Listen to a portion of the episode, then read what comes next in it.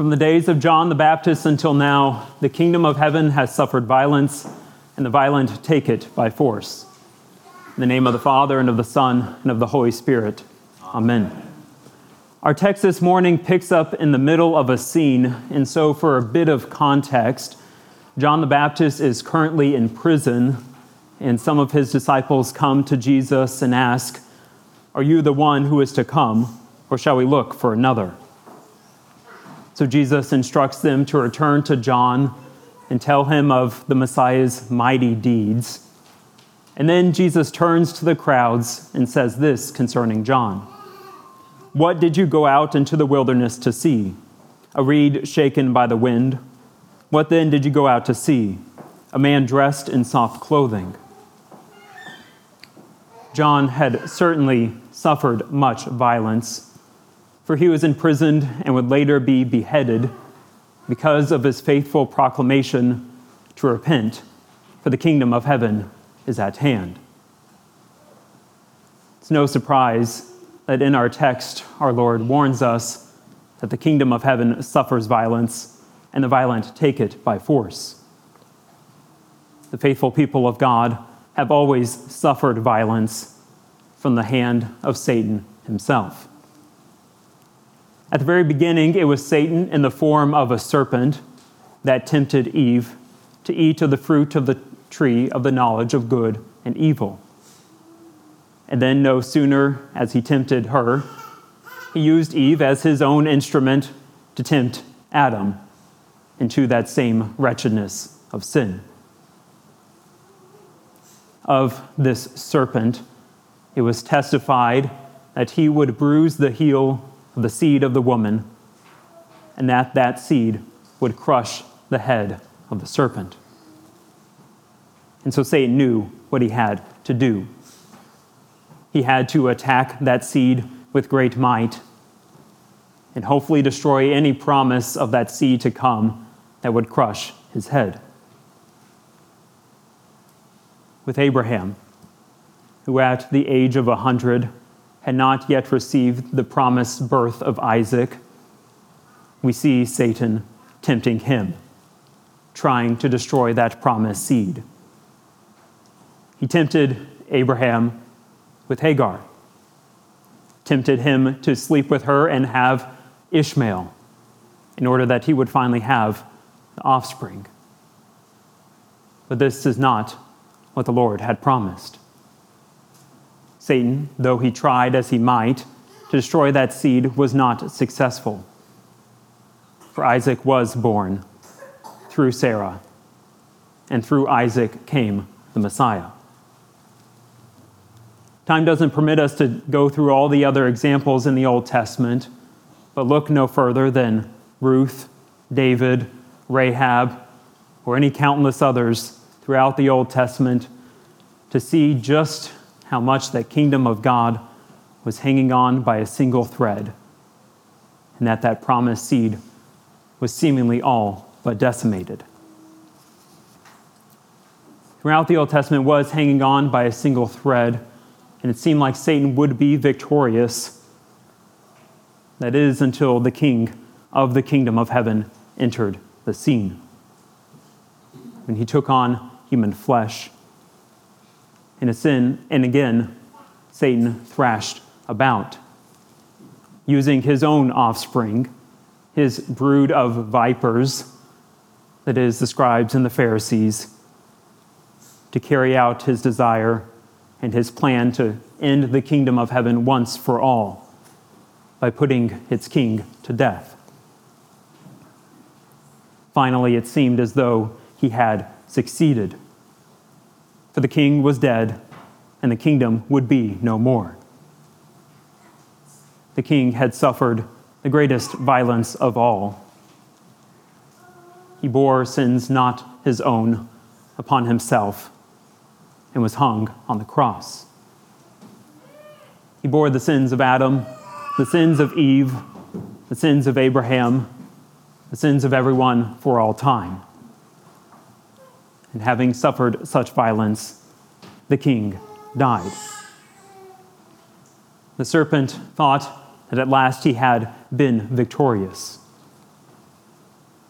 But as Christ was beaten and walking to that cross, he was not walking towards his destruction. He was walking towards his own coronation. And as a crown of thorns was placed and jabbed into his head, it was not our king's fall, but rather he was being crowned with a crown of glory. And as he hung naked and beaten on that cross, it was not his destruction. The king was being lifted up for all to see him as the king of kings. And as he laid dead in that tomb, three days later he broke forth, having already proclaimed victory over that old evil foe from Genesis 3. And 40 days later, our Lord and King ascended to his rightful throne, the right hand of God. And there he reigns. But the kingdom of heaven continues to suffer violence at the hand of that serpent. Though the serpent's head was completely crushed, he still thrashed about, as a snake does even after you kill it. Satan was and is in his death throes. He knows his end is near. And so his one goal now is to take as many people with him as possible. What ought to be the response of Christians? Do we have anything to fear with that serpent whose head is crushed? Let the words of Luther's famous hymn have the word for that. Though devils all the world should fill, all eager to devour us, we tremble not, we fear no ill, they shall not overpower us. This world's prince may still scowl fierce as he will. He can, har- he can harm us none. He's judged, the deed is done. One little word can fell him. This hymn of the church is her battle cry. For though the evil foe may thrash about, we stand on a stubborn confession of faith that will not yield, will not compromise, and will not turn aside. We see this even in the face of death. We see this with the countless martyrs in the history of the church. With Polycarp, who was threatened with death, he had to stand before the Roman proconsul. And when faced with being burned alive, he has this to say 86 years I have served him, and he never did me any wrong. How can I blaspheme my king who saved me? When being threatened with being burned alive and told to curse Christ, he says, Your fire lasts for an hour. There is an eternal fire that will burn the wicked. Why do you delay? do what you will. He had a stubborn confession of faith and did not yield. With Perpetua, another martyr we see, when she was faced with death by the hand of Roman beasts, she wrote this in her journal I understood that I should fight not with beasts, but against the devil, but I knew that mine was the victory. She had a stubborn confession of faith and did not yield, even in the face of death. And today, especially, we remember Martin Luther, who stood before the emperor of the Holy Roman Empire and boldly confessed, Here I stand, I can do no other. God, help me. Luther saw Satan's acts within the Roman Catholic Church the church that had become corrupt, the church that had made forgiveness something to be sold, whether that was through acts of satisfaction, indulgences, or anything of the like. Luther saw how the pure teachings of Scripture, that we are saved by grace alone, through faith alone, for the sake of Christ alone, had become perverted. And so he stood steadfast even in the face of death. Today, we give thanks to God that He has raised up faithful Christians throughout the church's history to stand and boldly confess, even in the face of certain death. And today, we remember three things. First, we remember just how Satan has attacked his church throughout history. Second, we remember that the Lord has sustained his church throughout any numerous attacks by Satan.